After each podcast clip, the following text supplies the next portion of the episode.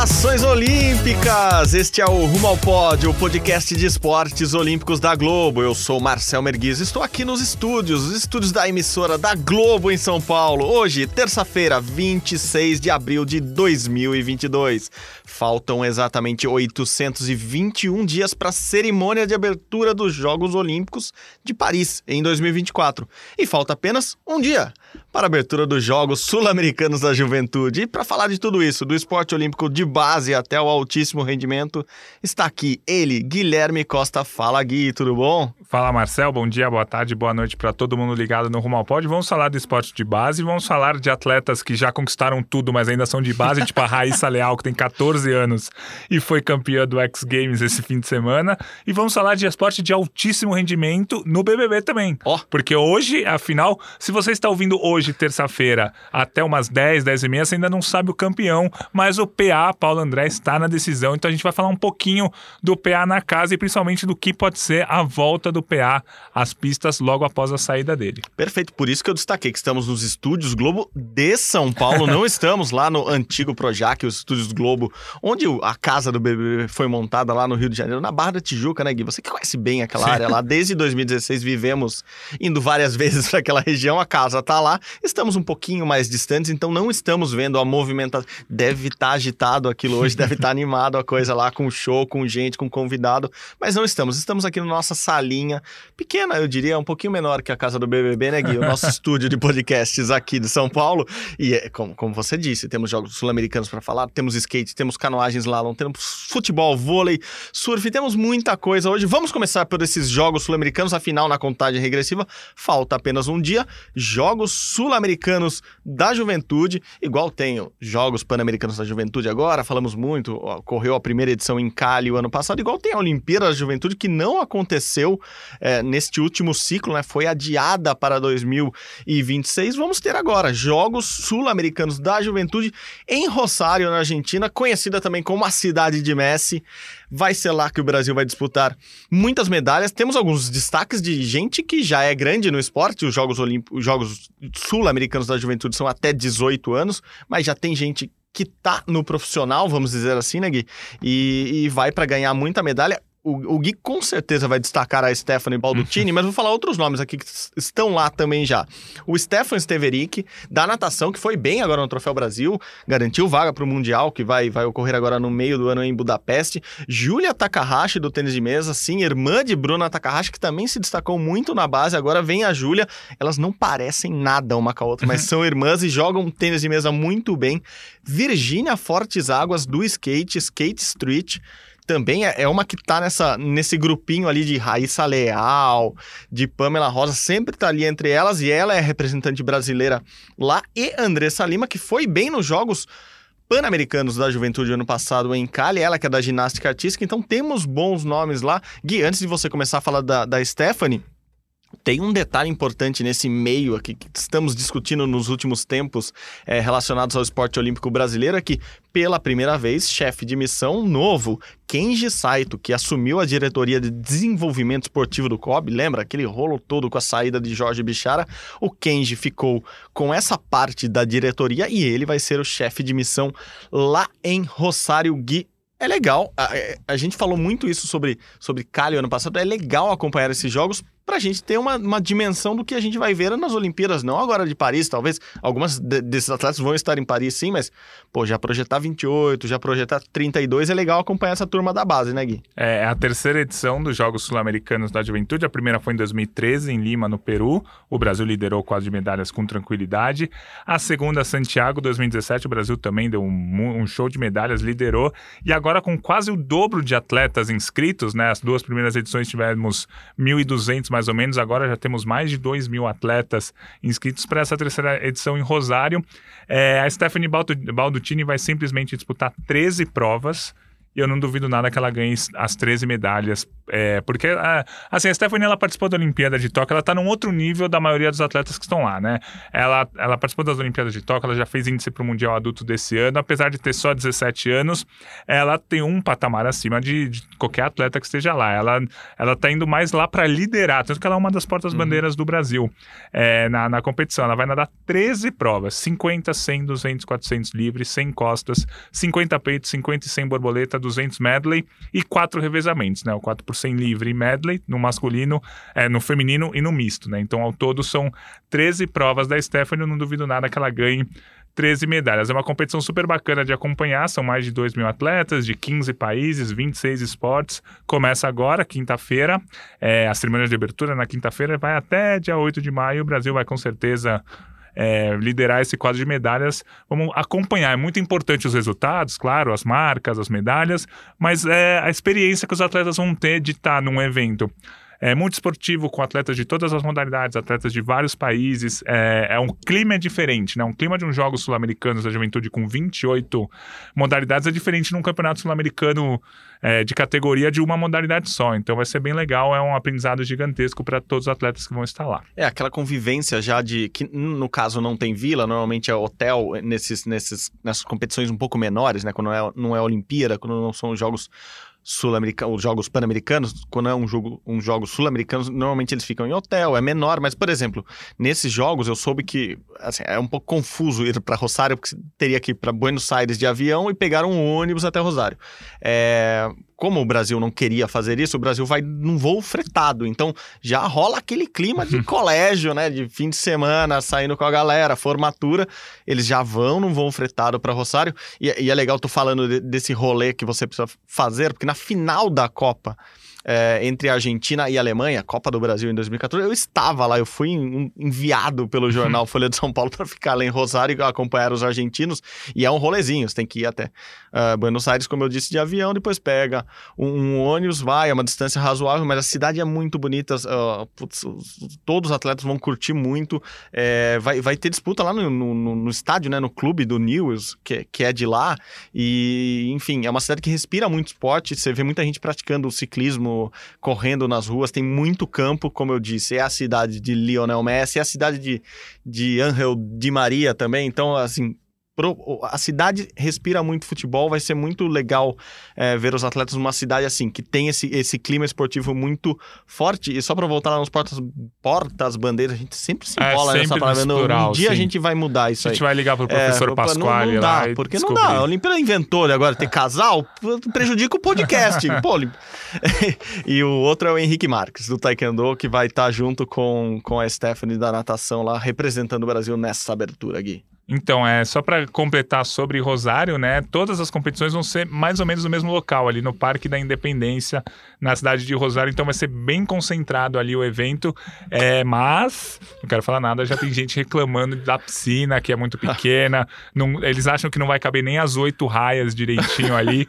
mas, é, vamos pro, vamos para lá. Jogos Sul-Americanos da Juventude. É, acaba sendo assim mesmo. Assim, é. Assim, vai ter que ter uma piscina, vai ter uma piscina, mas então, o pessoal já está começando a reclamar lá. Mas mas vamos ver o que vai acontecer.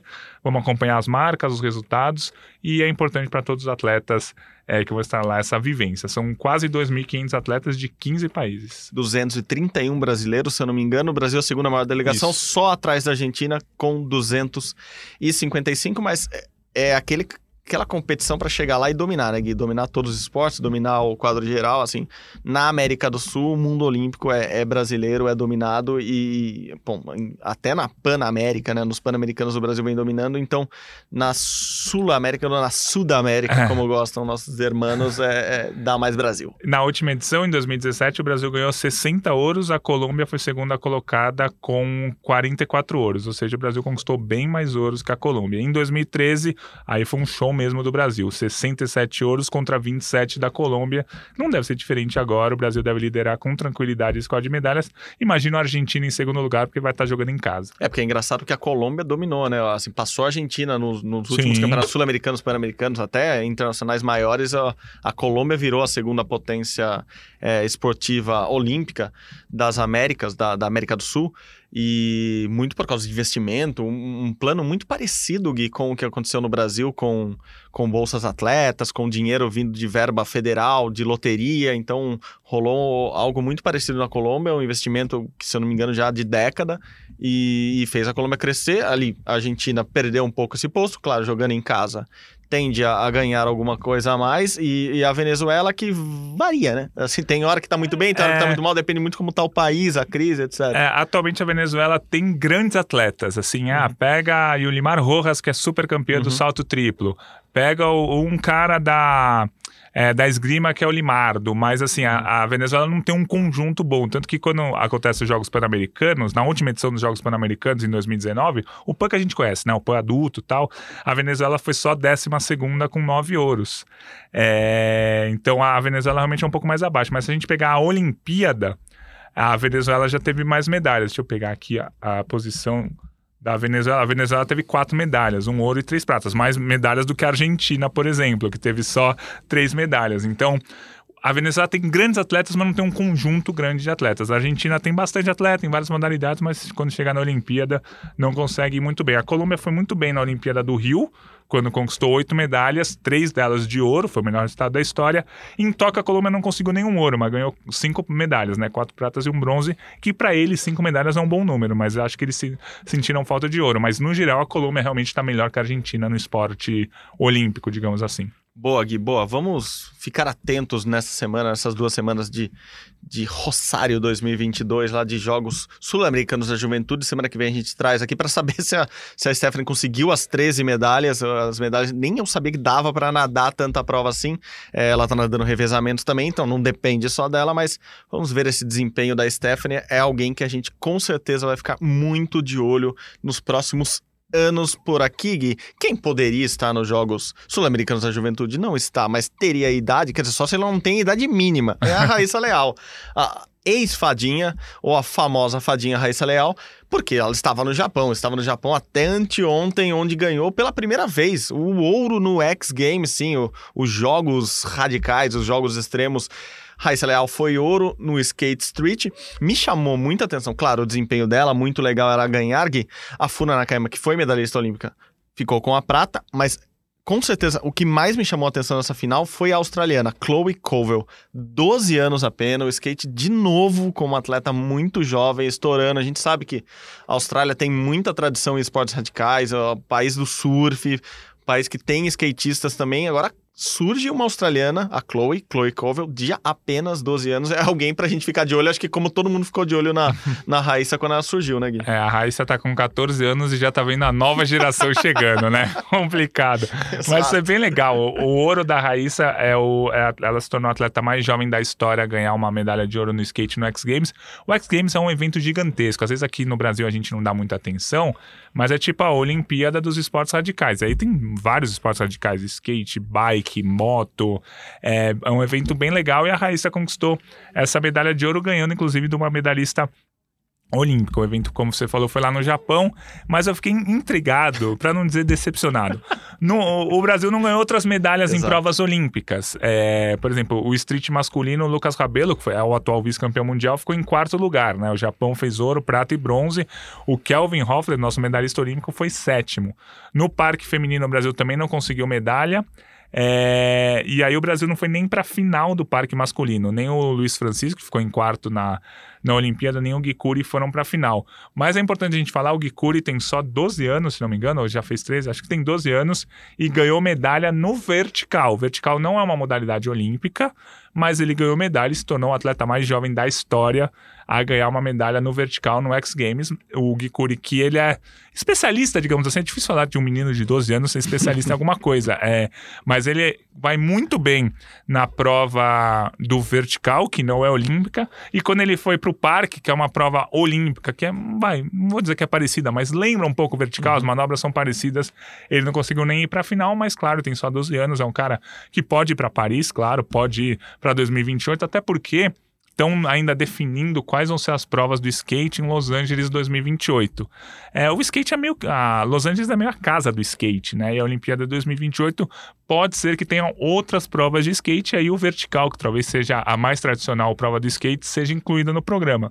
Vamos ver o que acontece, isso vai ser decidido só em, em 2024, mas o Gikuri é um cara pra gente ficar de olho, tanto no vertical, que pode ser olímpico em 2028, mas também no parque, que claro, vai ser olímpico em 2024. Claro que ele, é, ele, ele é muito novo ainda, mas ele é especialista em uma manobra, né? Ele faz o 1080, Sim. algo que foi o primeiro a fazer, etc, etc. Então isso, isso garante a ele uma nota gigantesca no vert, porque ele faz uma vez lá e, e ninguém faz, então ele, ele consegue se sobressair sobre os, sobre os mais velhos, né? ou, ou seja, todo mundo.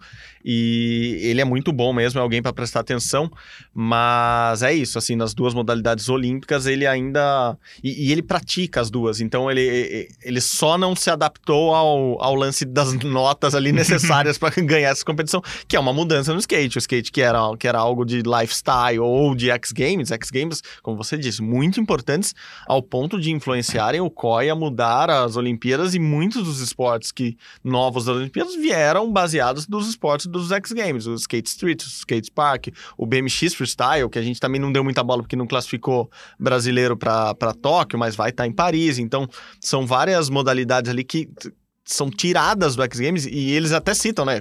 Não é que o X Games é só a maior competição. Assim, quando eles falam, não, a gente tem que se inspirar em competições como os X Games, como esse X Games de Shiba, que tava com um estádio lotado, tinha muita gente lá porque atrai muito público mesmo. Você falou de outros brasileiros, Gui, só para não esquecer, no, no mesmo street feminino, Pamela Rosa ficou em sexto lugar, bicampeã mundial Pamela Rosa, e a Gabi Mazeto ficou em sétimo, as duas estavam na final, mas não foram tão bem na final, então só para situar que tava o time todo brasileiro tava lá disputando esse X Games, ou esses X Games. Tá difícil, os plurais estão muito difíceis. Professor Pasquale, temos que mudar algumas coisas aí nessa língua, língua portuguesa olímpica. É, falando em gente que não envelhece, a fadinha Raíssa, que eternamente terá 13 anos para nós, tem uma aí que não envelhece nunca também, que é a Ana Sátila, né, Ela já deve ter participado de umas 520 Olimpíadas, deve ter 16 anos ainda. Mentira, ela já tem um pouco mais, ela estreou em Olimpíadas com 16, mas ela foi bem na calagem slalom lá na Eslovênia, primeira competição internacional dos brasileiros no ano, né? Ela ganhou duas provas, o C1 e o K1 extremo, que estreia na Olimpíada. E o PP Gonçalves ganhou o K1 extremo também, então três, é, três medalhas para o Brasil, três ouros.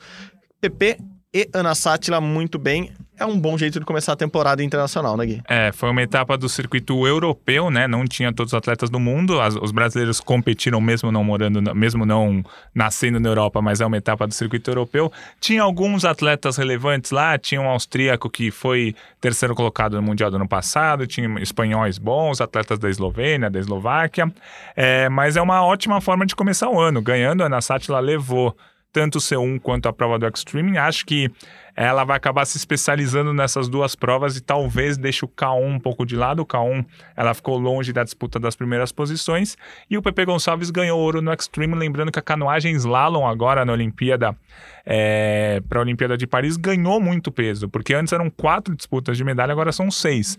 Tem o Extreme, que é uma corrida super radical, mó da hora de de se assistir, a canoagem individual, a canoa individual e o caiaque individual, isso tudo no masculino e feminino. Então são seis medalhas na canoagem. Até a Olimpíada de Tóquio eram quatro. Então a canoagem slalom ganhou peso, ganhou tamanho e aí isso é bom para o Brasil, porque a Ana Sátila está numa boa fase, ela vai brigar por medalhas.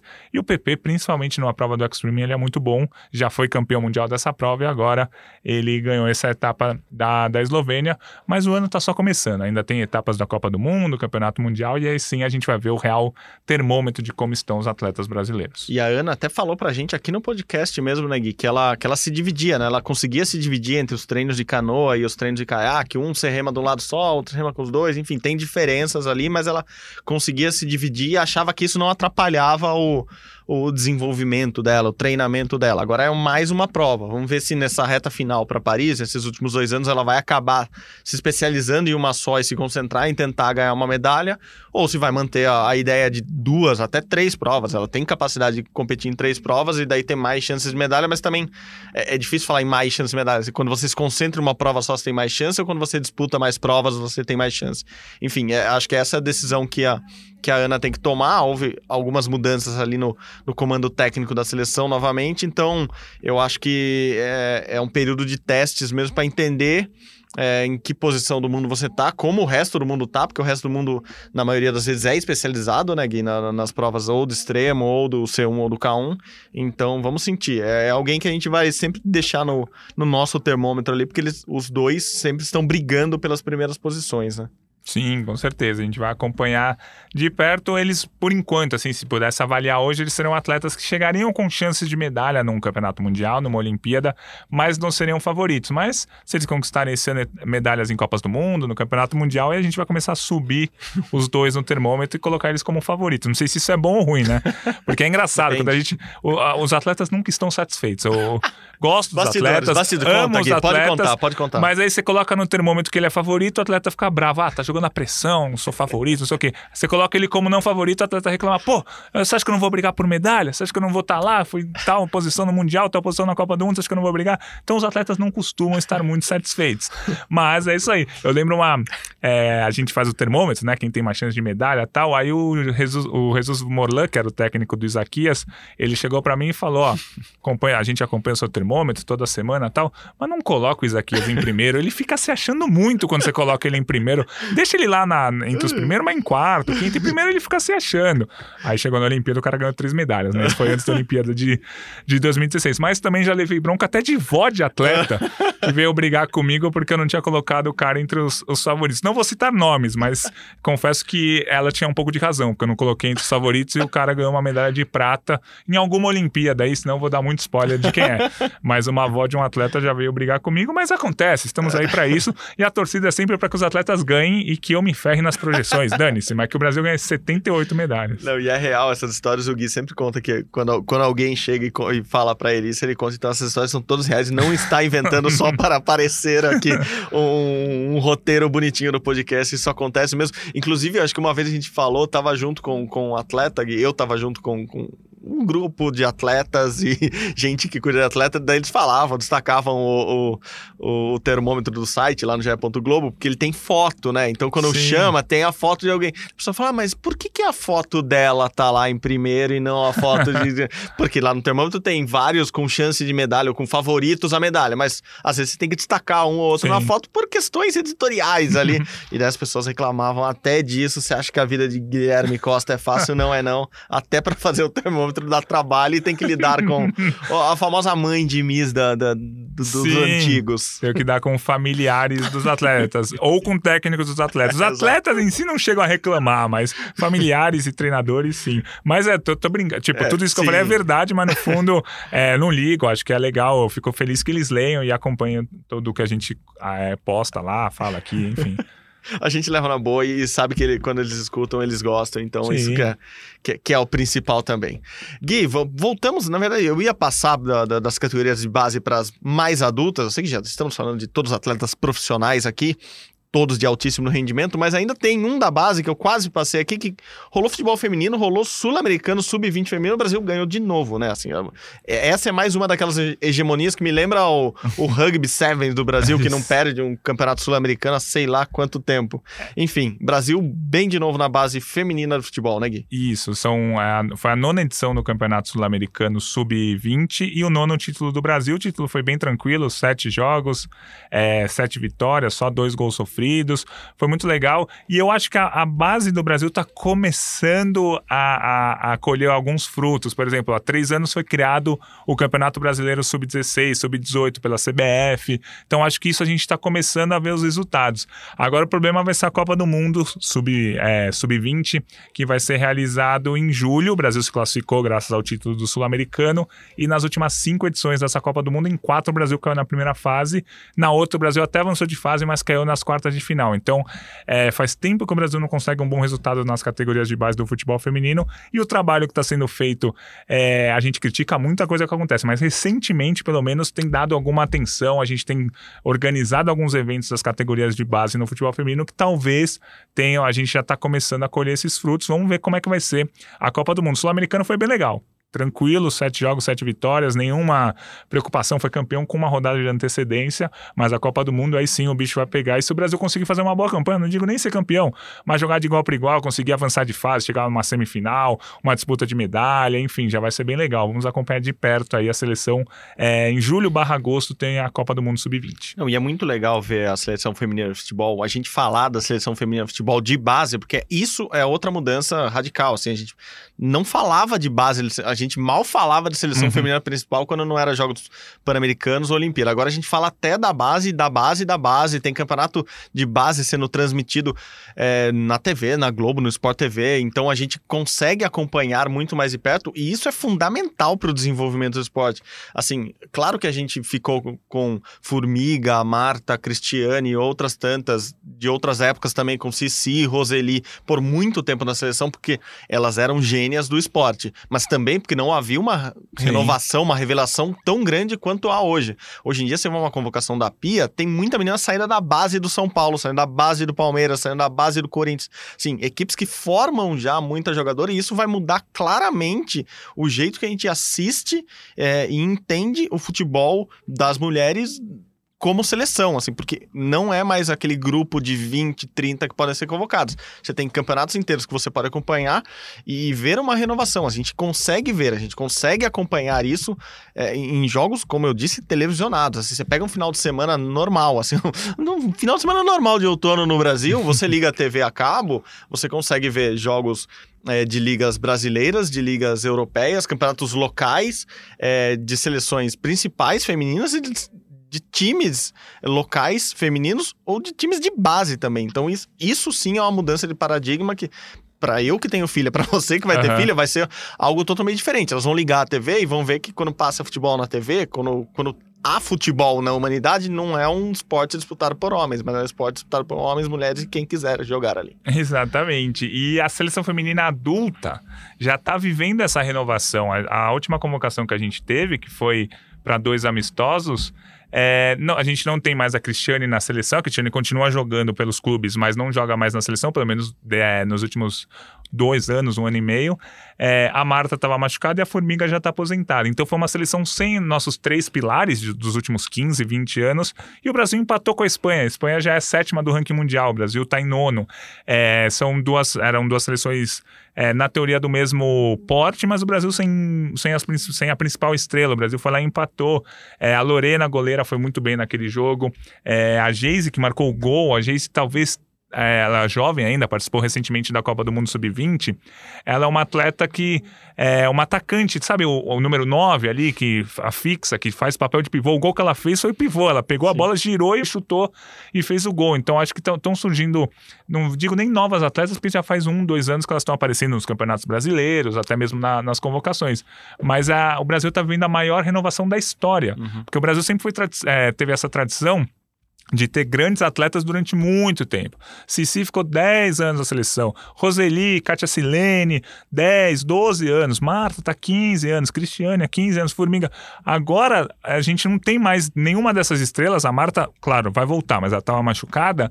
É, então é uma maior renovação da história da seleção feminina e por enquanto o Brasil não está ganhando das melhores do mundo. O Brasil empatou com a Espanha, o Brasil perdeu para a França, o Brasil perdeu nas Olimpíadas para o Canadá nos pênaltis, o Canadá seria campeã, é, depois medalha de ouro. Então o Brasil está jogando de igual para igual com as melhores do mundo, mas não está conseguindo ganhar ainda. Mas eu acho que esse processo está sendo interessante para chegar o ano que vem na Copa do Mundo com um time muito bom e 2024 chegar na Olimpíada competitivo, brigando por medalha, brigando com as melhores seleções. Exatamente, olhar o, o, esse aspecto geral, acho que é mais ampliado, olhar o processo, olhar Sim. tanto o histórico quanto a projeção de futuro é, é, o que a gente tem que fazer com, com as seleções femininas hoje do Brasil, seja a principal ou as de base. Eu acho que temos um caminho a percorrer, porque a gente ficou parado, né? Teve um momento ali que a gente não se desenvolvia como, como desde a base até o, o adulto, não, a seleção não se desenvolvia como a gente imaginava houve essa estagnação, vou sei lá, se a palavra é forte, mas é estagnação,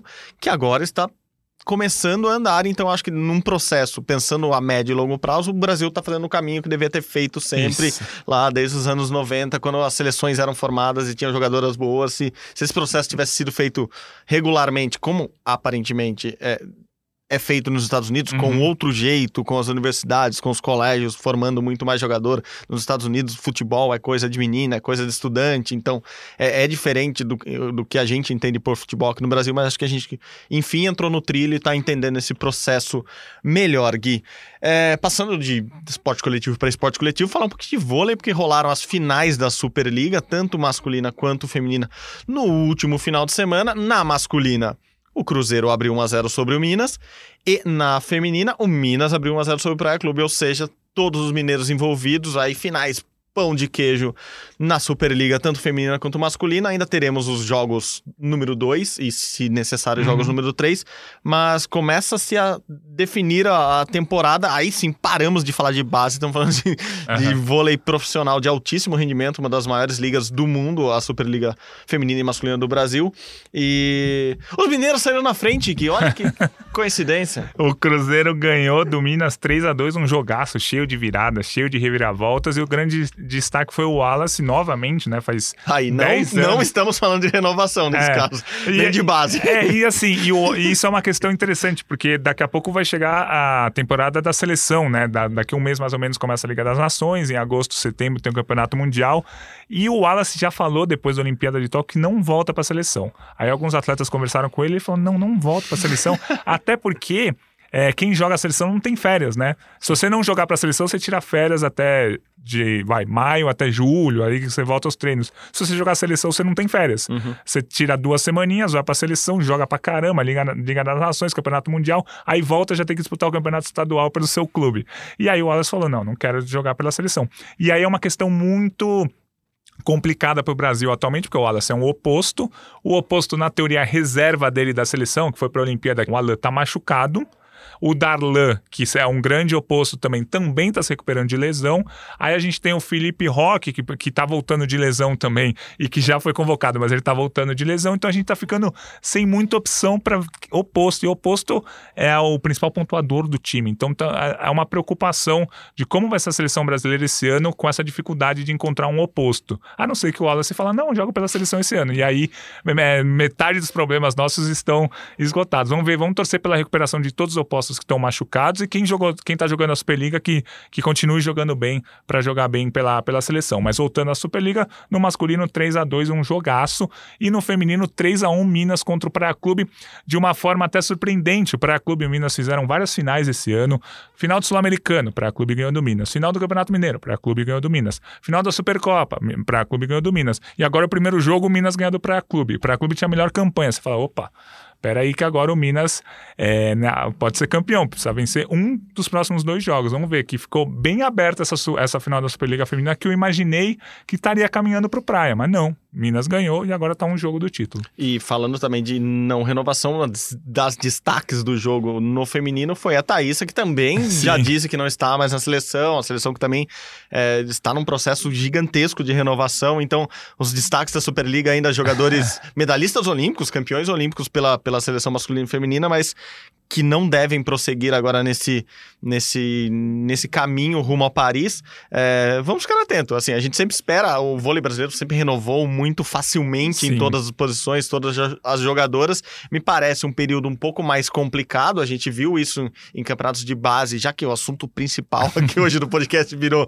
é, competições de base. A gente viu nos últimos anos o Brasil perdendo competições de base que nunca havia perdido, inclusive sul-americanos, assim, um, um local, uma região que o Brasil sempre dominou com muita facilidade nos últimos 10, 20 anos, e o Brasil na base começou a tropeçar. O Zé Roberto vem batendo nessa tecla há muito tempo, e ele é técnico da seleção, ele é um dos caras que mais incentiva a base. O time do Barueri sempre foi um time uhum. formado por jogadores de base que ele ajuda a pagar até salário, então ele sabe do que ele tá falando, é, ele sabe do que ele tá falando porque ele é tricampeão olímpico, mas ele sabe do que ele tá falando também na, na parte do bolso, na parte do, do gerenciamento das atletas, e a renovação foi dificultado nos últimos anos. A gente espera que isso não se reflita nas seleções adultas, mas nesse processo todo, olhando numa fotografia parada da final da Superliga masculina e feminina, a gente está vendo atletas mais antigos se destacando é, e não jovens revelações que estão levando os times nas costas neste momento. É, e falando da seleção feminina, que assim como a masculina vai ter a Liga Nacional, a Liga das Nações, depois vai ter o Campeonato Mundial, assim como a seleção masculina, quem for para a seleção perde quase todas as férias, fica uma, duas semanas de folga, depois já tem que trabalhar. Então o Brasil já não vai ter a Fernanda Garay, né, que já tinha anunciado que não vai, é, que não ia jogar pela seleção esse ano. Não vai ter a Natália, que anunciou recentemente que não vai jogar. Camila Bright também é, falou que não vai jogar pela seleção esse ano. A Tandara segue com o embrólio do doping lá da Olimpíada de Tóquio, então ela também não vai poder jogar pela seleção esse ano. Então a Thaísa tá naquela dúvida, será que ela joga, será que ela não joga? Ela não foi para a Olimpíada. Então o Brasil tem como principais destaques atualmente a Carol do Praia, né, a, a central. A Carol Gattas, se ela continuar jogando, tá com uhum. 40 anos, mas pô, tá jogando muito bem Sim. a Superliga, jogou muito bem a Olimpíada. É, também seria uma, digamos, liderança da seleção. Sim. A Gabi, que joga no exterior, também é uma liderança da seleção. Mas o Brasil perdeu 4, 5 nomes do ano passado para cá. A seleção com certeza vai sentir isso. Não sei se por causa disso o Brasil vai deixar de brigar por medalhas esse ano no Campeonato Mundial na Liga das Nações. Ou o Zé Roberto, que tem só três medalhas no currículo, vai conseguir dar um jeito fazer com que esse time, sem essas quatro, cinco jogadoras espetaculares medalhistas olímpicos, mesmo assim ele consiga levar o Brasil a um bom resultado na Liga das Nações e um bom resultado no Campeonato Mundial. Eu não duvidaria muito do Zé Roberto. A Carol você falou, é, é, o melhor momento da carreira dela. Fez 40 anos e melhorou muito, assim, a, a vida atlética dela. Tá jogando para um caramba, junto com a Macris, que também é uma baita levantadora, e, e a Carolina também. Assim, já teve passagem pela seleção, já saiu da seleção, já deixou de ser convocada e agora de novo volta. Assim, as centrais do Brasil são os principais destaques do ano são essas duas que infelizmente ou estão no fim da carreira na seleção ou não vão ser mais chamadas, convocadas. Enfim, é, é complicado é, saber. E a Thaís, que é a outra central, a gente nos bastidores ouve de tudo, né? Eu já ouvi que ela tá hum. para anunciar a volta na seleção seleção, que ela quer jogar. Gosto. Que ela não quer mais voltar. Assim, ela fica uma hora, ela, ah, não, ela vai anunciar que quer voltar, mas tem que conversar com o Zé Roberto ainda. Ah, não, agora não tem mais chance, porque depois do último pedido de dispensa, o Zé já não vai. Enfim, fica nessa. Eu acho que tem que jogar todo mundo que tem, é, com 50 anos, com 80 anos, já indo e voltando, indo e voltando, pedindo dispensa. Quem, quem é bom tem que estar tá lá, por isso que é a seleção. Exatamente. E querendo ou não, a seleção é atual vice-campeã olímpica, né? O time, a gente falou muito disso ano passado, o time não chegou exatamente como favorito ao pódio nas Olimpíadas, fez uma primeira fase fase perfeita, ganhou até da Sérvia, que era uma das favoritas, e aí embalou, foi até a final, ganhou da Rússia, ganhou da Coreia, e aí conquistou a medalha de prata, que me surpreendeu no bom sentido. Gostaria que ganhasse, mas eu acreditava que Estados Unidos, China é, e Sérvia estavam em momentos melhores. Mas o Brasil chegou na Olimpíada, uma competição de duas semanas. Um joguinho ali que ganhou da Sérvia na primeira fase já abriu caminho até a final, porque o Brasil. A, por ter ganho da Sérvia na primeira fase, pegou uma chave mais menos complicada, né, nas quartas de final, depois na semifinal até chegar à final. Então, foi um resultado histórico e muito, muito legal. Uma das medalhas mais legais do Brasil na Olimpíada de Tóquio foi aquela prata do vôlei. Muito legal mesmo, perfeito, Gui. Bom, já estamos indo para o finalzinho do programa aqui, mas sem antes deixar de falar de algo legal que aconteceu essa semana, um prêmio que nós dois votamos, não somos da Academia Laurels ainda. Um dia, quem sabe, vamos ver, não, não sabemos ainda, mas somos votantes lá, somos alguns dos dos, dos milhares ou centenas. Agora não sei se centenas ou milhares de jornalistas pelo mundo. Ah, Talvez centenas. Centenas, vai, para valorizar é, mais centenas. a gente. Vai. Uns 10 jornalistas pelo mundo, assim, chamados Guilherme Costa e, e Marcel Merguizo. Ah, não, Marcel não, Merguizo não, mas Guilherme Como... Costa tem dois jornalistas. É verdade, talvez o outro Gui vote, não sei, talvez, verdade. Não duvido não nada. Duvido, não duvido. Não duvido que eles me chamaram me confundindo com ele também. Ah, não, aquele cara que nada e também é jornalista, chama ele lá do Brasil. Ó, Guilherme Costa tem um jogador da seleção de tênis de mesa paralímpica, tem um nadador né, que a gente sempre fala aqui, é finalista olímpico. Cachorrão, cachorrão. Tem um o Guilherme Costa, jornalista, que era do UOL, atualmente eu acho que ele tá no Flow. Não, não sei onde ele tá, mas ele não tá mais no UOL. E tinha um Guilherme Costa que eu trabalhei numa rádio que chamava aqui do Grupo Bandeirantes, São Paulo, trabalhei com ele. É, então eu conheço quatro Guilhermes Costa, eu seria o quinto dessa lista. Então não sei se. Não é, sei. Manda, manda e-mail. O Lauro falou assim: manda e-mail lá, guilherme.costa alguma, alguma coisa. coisa. aí. É um Gmail, um Hotmail. Pra alguém vai chegar lá, ele vota. Enfim, escalaram o Guilherme para votar. A gente vota nessas centenas de jornalistas pelo mundo. E saiu agora nesse. De novo, foi um prêmio sem. sem não foi presencial, o que é muito legal. Eu já contei aqui, eu fui num, num desses prêmios na Malásia, e assim, é muito legal, o evento é muito legal. Já teve no Rio, no Teatro, Teatro Municipal do Rio, já recebeu o prêmio Laureus um ano, e é sempre muito legal mesmo, assim, é, assim, não é só de esporte olímpico, é do esporte mundial. Tanto que por muito tempo ainda é chamado, né? Como o Oscar do esporte, porque reúne muita gente legal. Tem uma. A gente só indica os nomes, a gente vota em, em nomes de todas as categorias, mas quem decide lá é a Academia Laurels, que são atletas uhum. consagrados pelo mundo inteiro. Se não mudou, o Brasil tem três representantes. Que eu acho que é o Cafu no futebol, o Emerson Fittipaldi, ex-automobilismo, ex-Fórmula 1, e o Daniel Dias Paralímpico. Eu acho que são só esses três que participam, que votam nessa academia, são membros oficiais lá, que tem David Beckham entre suas principais estrelas ali, ou pelo menos o que mais aparece nas fotos. É, enfim, saíram os campeões, saíram os, os nomes que, que receberam o título por 2021. Eu vou passar rapidamente por alguns aqui.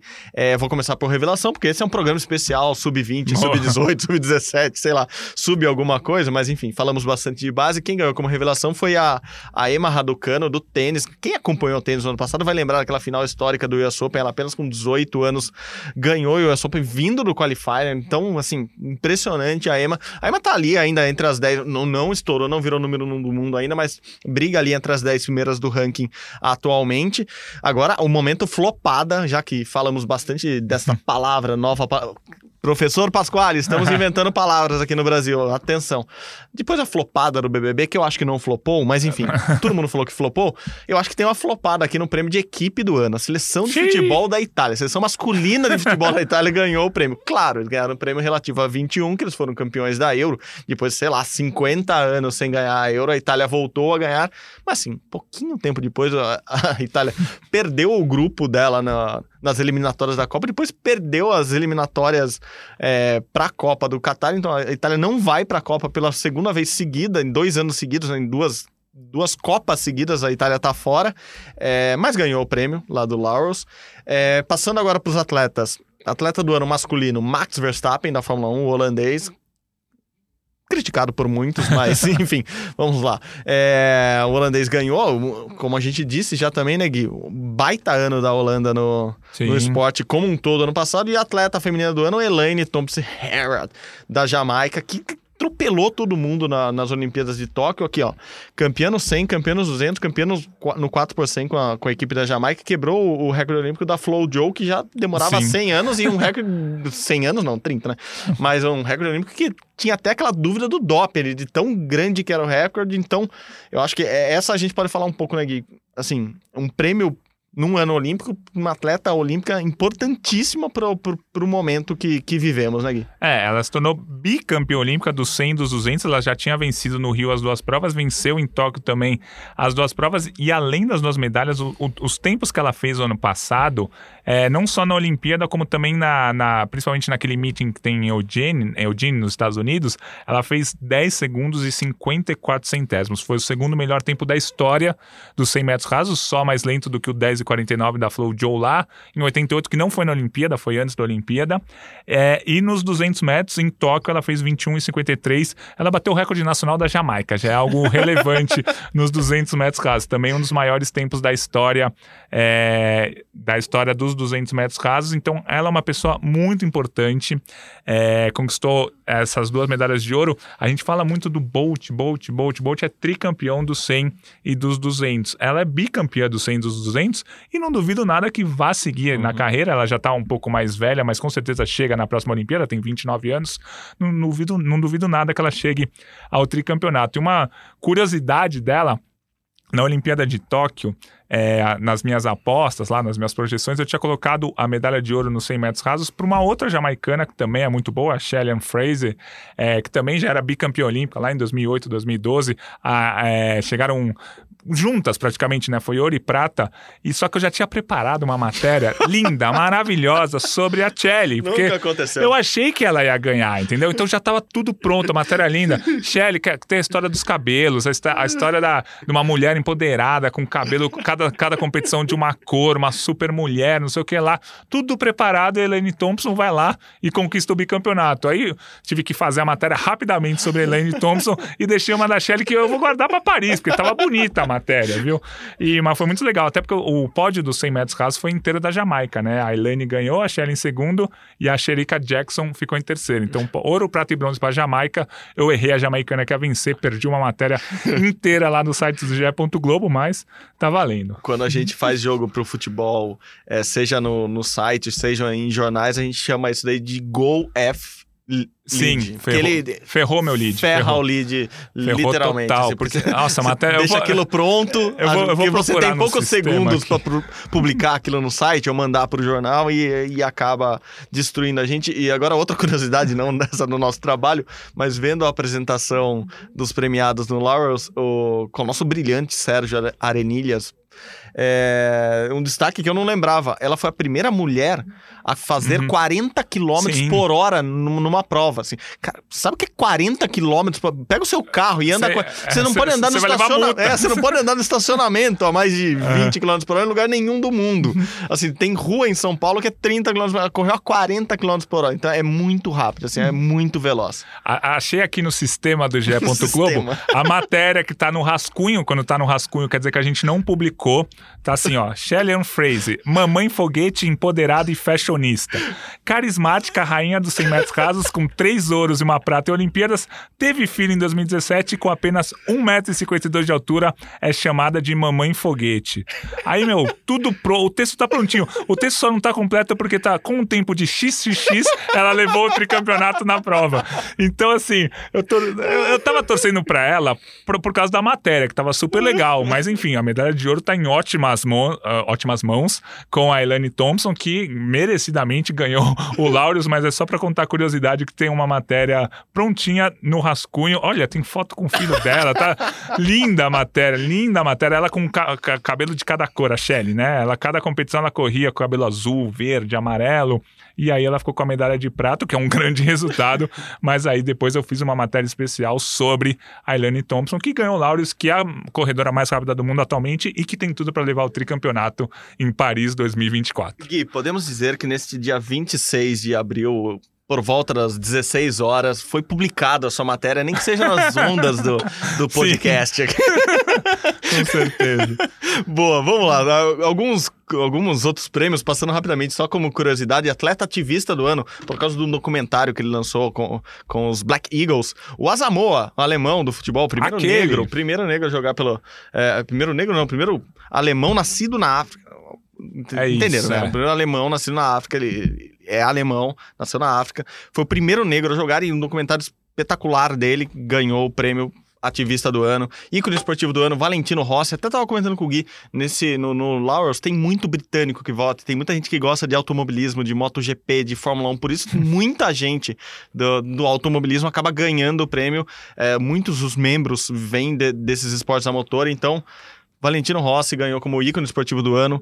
Eu acho super estranho no ano que teve Olimpíada dar o prêmio Uhum. pro Valentino Rossi, mas Também beleza, acho. ele aposentou, parabéns, puta carreira. É, feito excepcional do, do ano, Robert Lewandowski, pelos 41 gols que ele fez na Bundesliga. Tipo, ok, legal, mas. Não, parabéns, Parabéns. mas assim, teve coisa mais legal Peraí, esse né? ano, Peraí, teve no, bastante esporte, no coisa esporte mundial, em 2021. somando todas as modalidades de todos os atletas de todos os países em um ano inteiro. O mais relevante foi o recorde É, do Lewandowski. Vamos lá, né, galerinha? Vamos votar direito aí.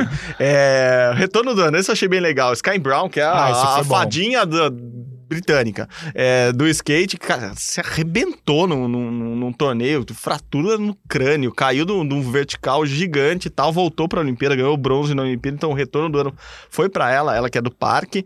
É, atleta dos esportes de ação do ano, esse era o único que tinha um brasileiro concorrendo na final, o Ítalo é, Ferreira do, do surf, campeão olímpico do surf, estava concorrendo nessa, votei nele, é, dei aquela pachicada nesse voto, claro, mas esportes de ação ficou com a Bethany Shiver, que foi a primeira é, ciclista a ganhar a Olimpíada e Mundial no mesmo ano. Atleta com deficiência, belíssimo nome desse cara, Marcel Hug, da Suíça, do- da cadeira de rodas, ganhou tudo na Olimpíada, ganha, assim, cara, tem cadeira de roda, tem velocidade, ganhava. Marcel Hug ganha. E a, flopada número dois, realização de vida. Um prêmio especial que o Laurels resolveu dar para 2021 para quem? Um atleta espetacular que se aposentou, Tom Brady. Que voltou. que voltou, é. Meu Já Deus. voltou. O cara já voltou a jogar. Entre a eleição e a entrega do prêmio, ele voltou. Só que ele não, tá, não vai entregar pro cara. Assim como no futebol, entre a eleição e a entrega, a Itália ficou fora da Copa e ganharam melhor. E só uma última notícia boa: a matéria que eu fiz da Sky, da Sky Brown na Olimpíada, essa não caiu, porque ela foi bronze das Olimpíadas, aí tá bonitinho aqui, ó. Do acidente assustador ao bronze aos 13 anos, bababá, amizade. Então, essa sim tá lá no ge.globo barra Olimpíadas, barra notícia, barra Sky Brown do acidente assustador ao pódio de Tóquio aos 13 anos, ponto quem Isso quiser, é dar o endereço completo, entendeu? CEP, número da casa, porta que entra no apartamento. Essa matéria foi ao ar, porque a gente esperava que a Sky Brown ganhasse uma medalha, mesmo de bronze. no- nas nossas projeções estava o bronze pra ela, ela foi lá e conquistou Quando- o bronze quando- já. Quando eu pergunto, vocês trabalham muito na Olimpíada, né? Porque tem esporte o dia inteiro. Não, a gente trabalha o dobro. Porque, Porque a gente trabalha pra quem ganha e pra quem não ganha. Exatamente. a gente às vezes faz coisas que não vai ao ar, que não entra, não é publicado. Que nem, já, já que estamos abrindo os bastidores, a gente, acho que terceiro ou quarto dia de Olimpíada, você estava no Taekwondo, acompanhando uma atleta refugiada que poderia ganhar medalha. Você preparou tudo, pesquisou, não sei o que lá, e ela não ganhou a medalha. Não ganhou né? medalha, ganhou. Tudo pronto, tudo É pronto. isso. Não vou falar pra qual programa, porque vai que você sabe que é algum programa de domingo que passa na Globo à noite. É tudo prontinho. Tudo História feito. contada, bonitinha. acompanhamos todas as lutas dela, gravamos, fizemos tudo que você precisa fazer para uma reportagem especial de TV. Ela tava a uma luta de ganhar a medalha. Primeira medalha de uma refugiada numa Olimpíada. Perdeu. Daí vai pra repescagem, né? Mais uma luta, ela volta e perdeu de novo. Ficamos sem. Infelizmente, ficamos sem, mas a história é bonita. Vai ser contada um dia, quem sabe, em Paris. Sim, esse dia você trabalhou pra caramba pra matéria acabar não indo ao ar. No fim, você fez pro site, claro. a Sim, gente sim, falou sim, bastante verdade, dela no verdade, podcast, verdade, mas a matéria da TV acabou sendo derrubada porque ela não ganhou a medalha e tinha 28 coisas acontecendo ao mesmo tempo e outras, outras coisas mereciam mais a matéria do que uma quinta colocação de uma Exatamente. Tem atleta. todo o processo de edição, não é só desse. Ah, fa- tudo que vocês pegam, jogam no ar, não cabe num programa de TV, não cabe num site, não cabe no jornal, Sim. não cabe em lugar nenhum. Tudo que a gente quer que seja noticiado. Mas enfim, é, esse é um outro exemplo de, de algo que ficou lá. Não, muita gente fala assim: ah, minha matéria foi pro. Acho que nunca vai pro lixo, assim. Fica as Não. histórias, ficam E- tudo. e gente- Como você disse, eu acabei escrevendo uma matéria especial sobre Sim, ela pro sim. site, acabou só não entrando na TV, mas enfim. É mais um bastidor de histórias que ficam pelo caminho aí. A gente, a gente vai guardando. De repente, na próxima que, né? competição, é, aconteceu comigo com a Milena Titonelli, que foi no outro dia do Taekwondo. É, a, a história completa lá em Tóquio, a gente não soube, porque ela não quis falar. Não sei o que lá. Nove meses depois, a gente Sim. contou essa história por completo, a, a depressão dela. Ela teve que cuidar da saúde mental nesses nove meses e resolveu contar o que aconteceu nove meses depois. Enfim, a gente vai juntando peças e acaba contando a história por completo no final. Gui, história por completo. No final, hoje acaba uma história que a gente começou a contar lá em janeiro, que a gente recebeu reclamação logo no Sim. primeiro podcast. Vocês não têm que ficar falando de Big Brother, vocês têm que falar de esporte olímpico. Recebemos, mais de uma vez, mais de uma vez. Mas uh, resistimos. Ficamos em todas as provas aqui. Uma prova de resistência. Mantivemos depois de quatro meses. Estamos aqui, final do BBB hoje. Paulo André Camilo, nosso atleta, nosso atleta olímpico, está lá na final. Vai ganhar, Gui? Assim, quem tá escutando depois de terça, é, meia-noite, é, uma da é. manhã, dependendo de como tiver ali a audiência, é, já vai saber se ele ganhou ou não. Mas Paulo André Camilo tá na final com o DG, com o Arthur. E aí, o que falamos do nosso atleta? Então, aparentemente, ele não é favorito. Aparentemente, o Arthur tá, tá liderando as pesquisas e tal, mas claro que a maior parte da votação é toda feita nesse- nessas últimas horas, né? E principalmente durante o programa, então a- as coisas ainda podem mudar. Se Então, você tá ouvindo o podcast, dá tempo de Vota entrar lá, G-Show. Não, tô brincando, não pode fazer campanha. Você vota em quem você quiser. Mas a, a questão é que, assim, no começo, lá em janeiro, quando a gente começou a falar do BBB, eu imaginava que o Paulo André fosse, fosse longe no BBB, mas eu não imaginava que ele fosse brigar pra ser campeão. Eu imaginei que ele ia ficar oito, nove semanas no BBB, mas que ele não ia chegar tão forte. Porque no começo ele tava quietinho, um pouquinho na dele e tal. Ele foi se enturmando com uma galera que tava ganhando muitas provas, e o Paulo André ganhou muitas provas também. Ele fez um romance legal lá na casa, então a galera que fora gostou do Paulo André no romance, gostou com os amigos. O Paulo André não vai sair, ele ganhando ou não, ele não vai ter haters, entendeu? Não, não vai ter ninguém que vai falar, pô, Paulo André fez aquilo na casa, mó cara, filha da mãe. Não. Paulo André fez uma uma campanha lá na casa esses três meses sem nenhum grande erro, assim, de da gente falar, pô, cara fez alguma coisa errada. Então acho que isso foi muito legal. E ele, ele é um cara do atletismo mundial, o segundo cara com mais seguidores no mundo, só atrás do Zayn Bolt. Ele tem mais seguidor do que keniano da maratona, do que campeão mundial do arremesso de peso, do que, do que a, a Thompson da Jamaica, que a gente falou tanto dela, ele tem mais seguidor. Então, ele vai sair com uma fama gigantesca. Acho que, a gente já vem falando, acho que o ano de 2022 dele no atletismo não vai acontecer muito. Acho que ele até vai competir, mas não vai disputar o campeonato mundial, não vai participar de muitas provas, porque ele tem muitos compromissos. Ele vai ter que fazer muitos compromissos na saída da casa dele. Depois ele vai ter que aproveitar a fama, ganhar dinheiro em cima de propaganda, de publicidade, o que eu, é, é isso que ele tem que fazer com a fama que ele ganhou é, no Big Brother. Acho que é, para no fim de 2022, quando começar o trabalho de base para conseguir trabalhar bem na temporada 2023, ele vai voltar para valer. O pai dele, o que é o técnico dele, o Camilo, falou assim: a gente vai tratar 2022, esses meses, como se ele tivesse contundido. Que ele ficou três, quatro meses sem treinar muito, e aí ele vai voltar de uma contusão e a gente vai preparar ele pro ano que vem. Acho que vai mais ou menos acontecer isso. Ele volta, começa a treinar tal, mas para valer mesmo a partir do fim de 2022 para entrar 2023, que tem campeonato mundial, tem jogos pan-americanos, tem seletiva para as Olimpíadas, aí sim é o ano dele 2023. Só no Instagram hoje, Paulo André Camilo tem 7,7 milhões Nossa. de seguidores, é muito alto. Mesmo o Bolt tem 11 milhões, para vocês terem uma ideia. E o Paulo André entrou no programa com 30 mil seguidores. Eu era um deles, mas. é isso, assim, é, o crescimento é, é, absurdo. Quando a gente fala de crescimento, é, ele tinha muito pouco perto Sim. dos padrões mundiais de gente famosa e, e, agora é como o Gui disse vai se tornar capaz de se tornar ainda esse ano se ele conseguir manter esse ritmo uhum. maior atleta do atletismo em número de seguidores.